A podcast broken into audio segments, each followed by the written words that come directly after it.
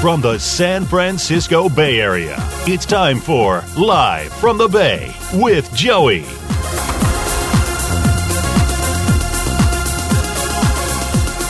Here's Joey. Hi, everybody. Welcome to Live from the Bay with Joey, and I've got with me Jammin. Are you there? Yes, I am. Hey, Jammin. So we've got joining us today Christopher Showerman. Chris Showerman, who's an American actor, best known for his role as George in George of the Jungle 2. Since then, he's done several TV and feature projects as well as live theater. Most recently, he performed as Joe DiMaggio in Marilyn at the Paris Hotel in Las Vegas. So that's really interesting. Got to talk to him about that because, as you know, Marilyn and Joe DiMaggio were married in San Francisco. He wrote, produced, and directed the full-length music drama Radio America, now available through Lionsgate and streaming on Amazon, Redbox, Vudu, iTunes, YouTube, and Google Play. And you'll like this, Jammin. He's from your state of Michigan. He was born in Jackson, Michigan. Ah, I know where that is. Yeah, go Wolverines. Awesome. His other interests include supporting the special needs community, the Christopher and Dana Reeve Foundation, and his pit bull, Sophie. All right. So without further ado, Christopher Showerman. Chris, you there? Hey, I'm here. Thank you, Joey. That was great. Thank you. So, you know, interestingly, I'm looking at your background and what caught my interest. You're a musician, you know, and both myself and Jammin are musicians. And then you went from basically kind of being an unknown actor to becoming, you know, like doing the lead role for George of the Jungle Part 2. So I kind of would like to know how really you got started in the entertainment industry. Oh, well, you know, it's kind of a long story that covers all that. And I think it's cool to be talking to musicians because you guys get, you know, that whole journey. So I got bit by the bug, I guess, when I was 5. I was in a play when I was a little kid, and I didn't even know what I was doing, but I knew that I was getting a lot of adulation and a lot of attention being something that I didn't feel like I was in real life. I was playing a big, strong billy goat. And, you know, to a little kid that doesn't feel terribly powerful to find out, look, there's a job out there where I can pretend that I'm something that I want to be. That was rocket fuel to me. And so that got me going down the path.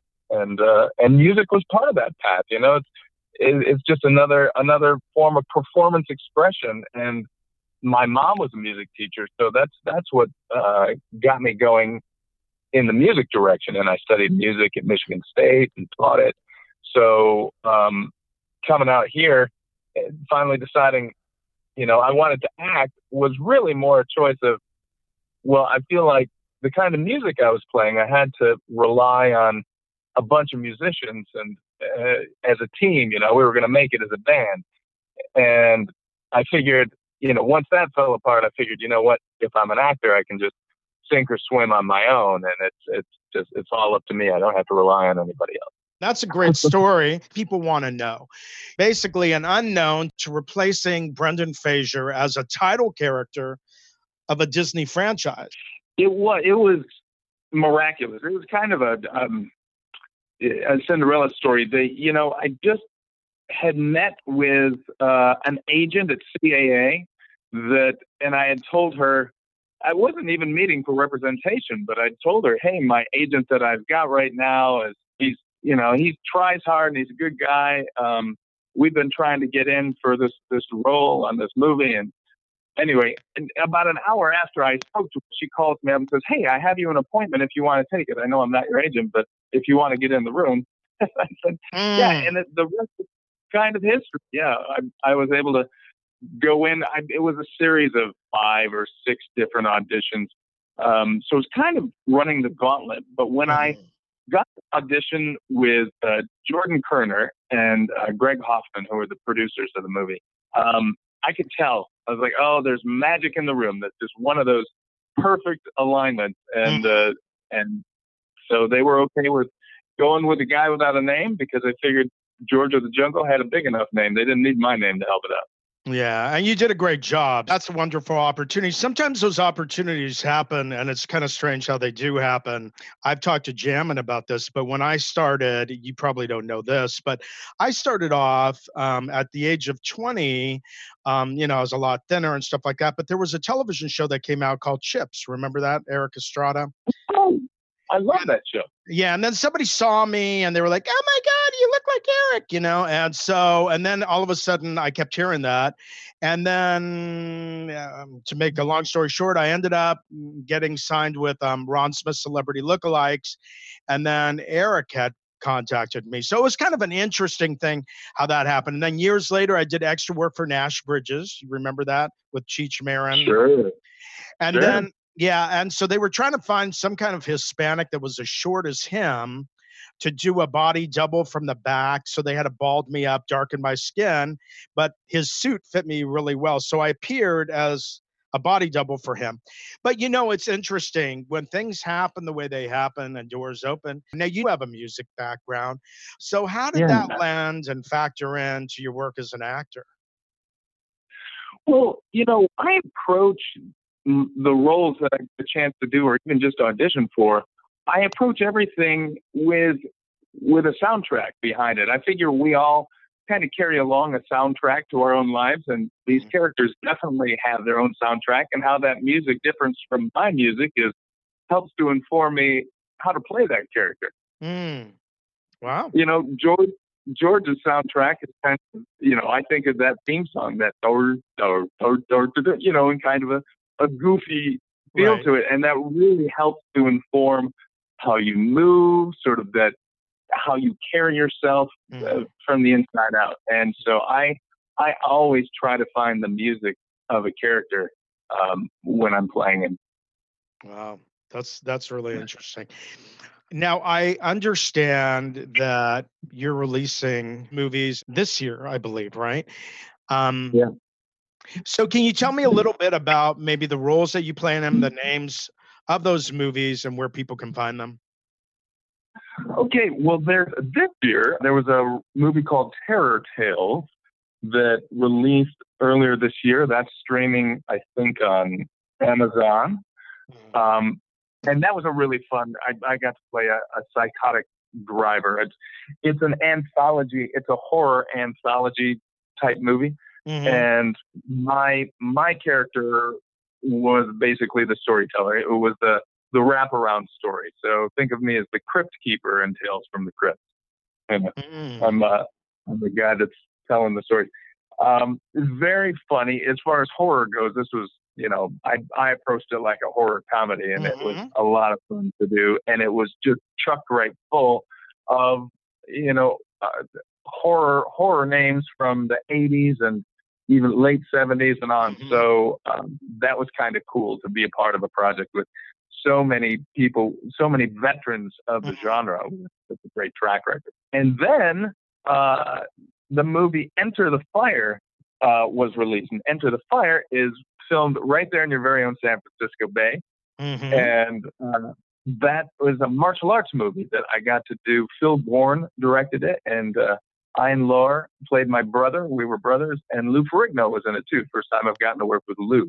Oh, wow. So, yeah, that was an exciting piece. I just actually got to see it a little while ago, and that is out streaming on a few different platforms. I know it's on Amazon, and I think it's on some other platforms as well. Now, when you say it was a martial arts movie, so did you have to learn that for the part, or did they have an extra that came in? Did they have a double that came in to do that? How did that work?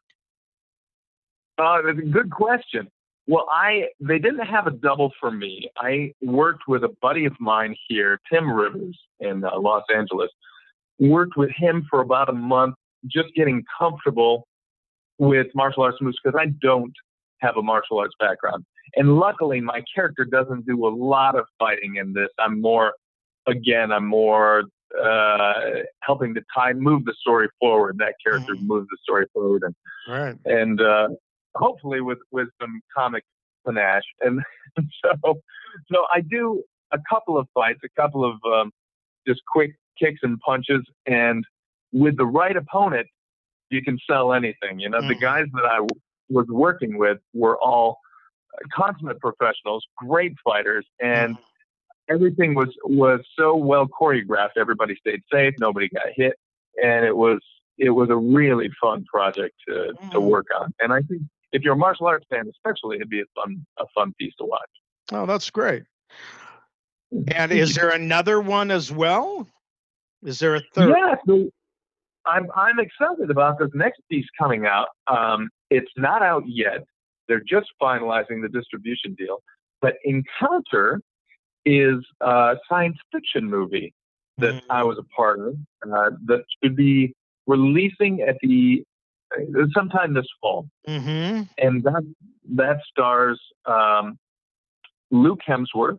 So there's Luke, there's Anna Hutchinson, and Vincent M. Ward, Vincent from The Walking Dead, Cheryl Texera, just a great cast. It's a big ensemble cast. And the coup de grace of that was we got Tom Atkins in there too. Tom, you'll remember Tom from who's in Lethal Weapon and The Fog and all kinds of stuff from the 80s, 90s. And he's just this just delightful veteran actor to work with. And I just sort of sat at the altar of Tom, just being around him. I felt like it made me a better performer. Well, that's trying to soak in some of his aura. That's cool. I saw the preview of it and was really impressed. That's great. Now, where is this movie supposed to take place in? So the movie takes place in Augusta, Georgia, which is actually where we started. So it sort of has a rural feel to it. We find this thing out in the field without giving too much away. And find y'all talk thing. Like this. Y'all talk like this. You got a pretty good Southern drawl there. Oh, yeah, I do. You better watch out. But I was, that's what really kind of blew my mind. I was like, wow, these people really sound, I mean, so it was very cool. Yeah, I really, so I think that's going to be something to watch for, very suspenseful. Again, when do you expect this, or do you have any idea when it's going to be coming out? I haven't heard of a hard street date yet, but they're looking at the autumn. So September, October, somewhere in there, hopefully before Christmas so they can capitalize on that market. Sure. But that's what they're looking for. September, October. And you mentioned autumn. Do we even have an autumn in California? I don't think so. Well, that's why I had to say September, October, because nobody knows what autumn is out here. Right, exactly. I know Jalen knows. Yeah, he knows. Yeah. So, so I want to ask you for those that are trying to break into this industry, and it's very hard, as you know. Yeah. You're in the hub of it, being right in Los Angeles, and I mean it's very true. Every time you go to LA. At least from Northern California, our perception is you go to Los Angeles, you ask somebody what they do, they're an actor or an actress, right? And they're doing, you know, many other things, but they're very involved in the entertainment industry. So, but for those people that are trying to tap into and break into the entertainment industry, do you have any advice for them? Oh, great thoughts. I think from my time out here, I've been out here for over 20 years now, and people ask me on occasion that same thing. And I think the key thing that was told to me, which I always held on to, is don't do anything for a job or a gig that you wouldn't do for any other reason. Mm-hmm. Like, don't compromise who you are. Don't give away that one thing you have to make you unique and brandable. Don't give that away in the pursuit of something that you want, because that's your essence, you know. So don't compromise who you are, I guess, to go into it. And also too, it's so overwhelming, it's so daunting to be surrounded by, like you mentioned astutely, that everybody out here, everybody is involved in some way in the entertainment industry, and you just feel like a grain of sand on a beach and all the other grains of sand are somehow better than you. So there's a lot of, and people will sometimes complain about this in Los Angeles, is that it seems like everybody's angling or networking or trying to, and that just never wore well with me. I have a hard time hanging out with people knowing that I need something from them or want it. So I think my better approach is just be friendly with everybody. You don't know who you're talking to. They might be, you know, another production assistant like you, or they might be the head of the studio. And the great people tend to be really humble and really affable and approachable. So treat everybody with respect, everybody from the craft service guy all the way up to the, you know, head of the studio. Treat everybody with respect. And I think that's maybe a key, not just for the entertainment industry, but for life. Going into something, everybody is an expert at something. Everybody has something to say. And so honoring that with other people will help them move you forward and just maintain your reputation in the industry.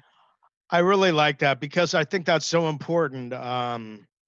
I believe that so strongly, and I've talked to Jammin about this even this past week. You never know who you're talking to, and you have to be kind. You have to be nice, and there's a lot you have to understand. There's a lot of people that are starting out, right, and they're brand new. And I'm talking about people that work behind the scenes, and they may not even know who they're talking to. They may say, Joey who, Chris who, Jammin who, and then they make an assumption, but they never know who you know. That's right. And so you never want anything that's going to close the door on you. And like you hit a key, people need to get this. You just have to be kind. You just have to be kind with your words and with your actions. And so many times that's a check system for me, because like I'm going, okay, Joey, were you kind there? Probably not. Maybe you need to, maybe you need to rethink this through. Maybe you need to. And so, you know, I believe in those spiritual principles. You and I have talked about that. One thing, what stood in my mind the first time I ever heard about you was I liked this phrase that you use, all things are possible. Where did you get that from? I'm interested in knowing where you got that. Oh, wow. Well, thank you. You know, early on, back in the days of physical headshots, like everybody now, we use digital headshots and email all that material. But, and you still get a couple of headshots printed up these days. But back then, you would buy hundreds of headshots. They were expensive. And, and in the beginning of my career, they were all black and white as well. And then you print your resume on the back of it, and you send it out, and 99.9 out of 100 times, you never hear again from that headshot. It's just floating out there in the world. And it was because of these headshots, and I thought, well, it feels like such a waste. How can I, even though I know that I'll probably never hear from this person again, how can I infuse that with a little bit of me, a little bit of that hopefulness, that optimism that I feel is part of who I am and therefore part of what I have to offer, part of my brand, if you will. And so I decided at the bottom of my headshots, I would put all things excellent, all things possible. I came up with this I don't know, motto, I guess, for myself. And over time, the all things excellent part I fell off because I thought, well, that's maybe slightly insincere. All things aren't always excellent. Sometimes things suck. But looking ahead, all things, and I truly believe anything is possible with the right mindset, with the right energy, and with the right openness to change, and however things may decide they want to happen, all things are possible. And I feel like that was something that I could share on my headshots, and that was, I thought, my mini performance as that was setting out. And then it became how I would sign off on emails and how I sign autographs now, is all things possible, in hopes of inspiring people to go, especially if somebody's at that moment of going, oh, forget it, I've tried and I failed, so I guess it's not possible. I want to be that little tiny voice in the din of the public that goes, try one more time, give it one more shot. And it's also by the way, that's also from me. It's to remind me, don't give up. All things are possible. And by seeing it every day when I sign off that way, that helps to remind and inspire me to keep going as well. And that's a good point. I mean, I do believe this. I do believe in that saying, because all things are possible. You have to be in the right mindset. But when I first heard this, when I first saw it in regards to you, I thought to myself, you know, there's something deep within this gentleman from way back that drives him, you know, because there are things that drive us to get involved in special needs projects, in helping the hungry. I was involved as an artist associate, as a singer for World Vision that feeds hungry children all over the world. And I used to do concerts. What I'm saying is you're doing the same thing in a different way with regards to special needs, but there's something inside you from the very beginning, the onset of your childhood probably, that was instilled in you that has driven you to be that person that reaches out. What do you think that might be? Wow. Great question. You know, none of us do it alone. No man is an island. And I've been so lucky to have inspiring people in my corner from day one. My parents were great. My dad was in a completely different, you know, world of success. He was a salt of the earth guy, and he worked with his hands, and he worked in the dirt, and he, you know, blue collar, heavy labor, and really didn't understand what he did. But to his credit, what I did, what inspired me. But to his credit, he said, look, even though I don't really get or maybe even appreciate what you do, I want you to be happy and I want you to follow your dreams and you can do anything. And I got that in spades from my mom as well. And my grandfather, same thing, always there supporting me, always behind me. And so I always felt like it was my duty, if I did ever get any notoriety or any success, to try and pay that forward, because no matter how successful or unsuccessful you think you are, you're always in a position to help someone. Someone's always a little less fortunate at that moment than you are, and you have something that could help someone else.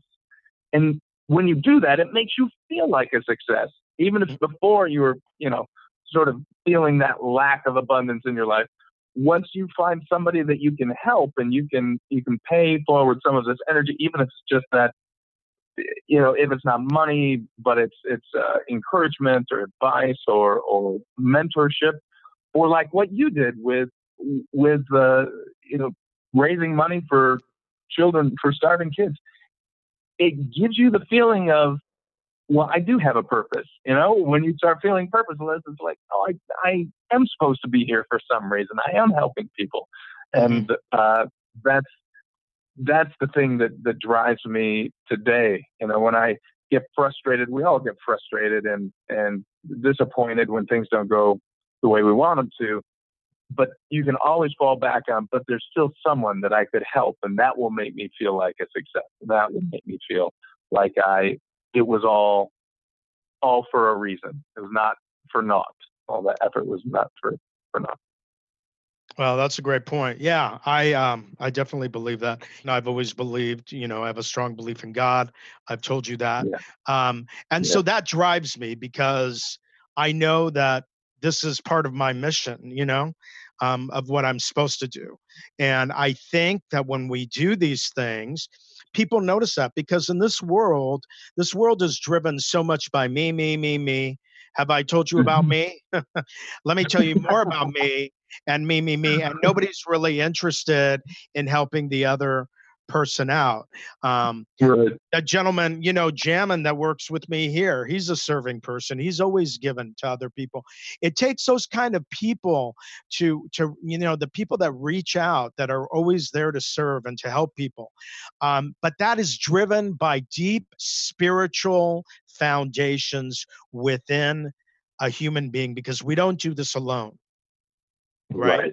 because greed and selfishness and all that kind of stuff is not driven by the desire to help others, right? So there has to be something deeper within you that drives you. So thank you for sharing that. Now, is that how you got involved? This Christopher Reeve Paralysis Foundation, also known as Christopher and Dana Reeve Foundation. So can you tell me a little bit about that? So I got involved with them because, well, my brother was in a real bad accident when he was 20, and he became partially paralyzed. They thought he was going to be a quadriplegic, and he beat the odds through a lot of hard work and therapy. But I was shown a part of suffering that was just unimaginable to me. So many people that suffer from spinal cord injuries, where I felt like, especially when Sam, my brother, was rehabbing through that, and I got to see some of his progress and some of his friends that were on the road to recovery as well with him, to see what a small gap it was that I felt like we were on the precipice of making a breakthrough to being able to cure spinal cord injuries. And that's been, I don't know, 25 years, 30 years since that's happened. But I feel like we're getting very close with stem cell research. And that's what the Christopher and Dana Reeve Foundation was all about, is supporting the research that goes into curing this issue that costs the medical community and insurance companies billions of dollars every year. Maybe, I'm not sure the exact number, but it's extremely expensive.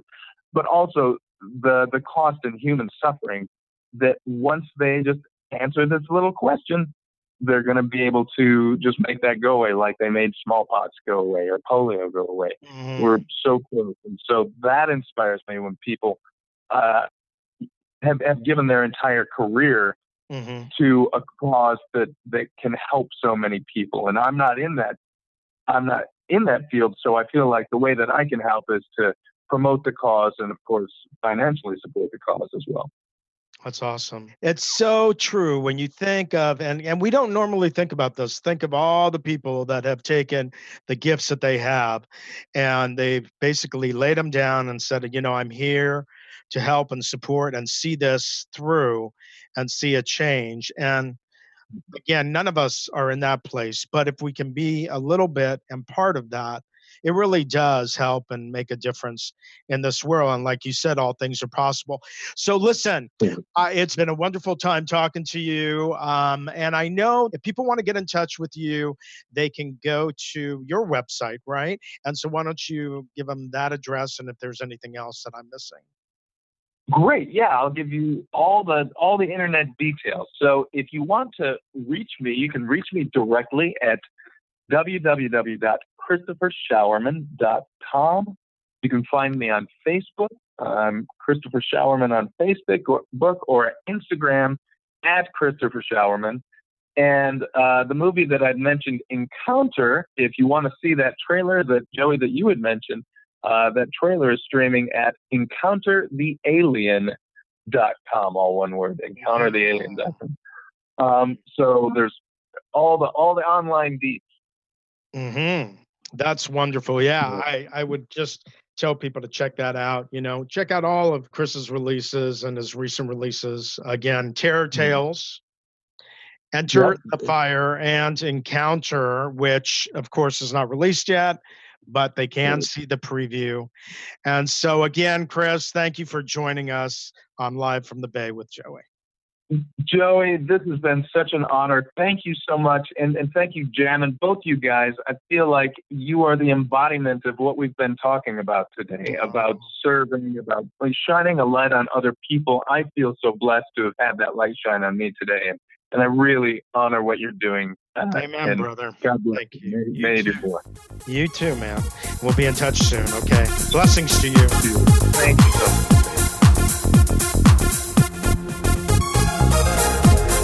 Thank you for joining us today on Live from the Bay with Joey.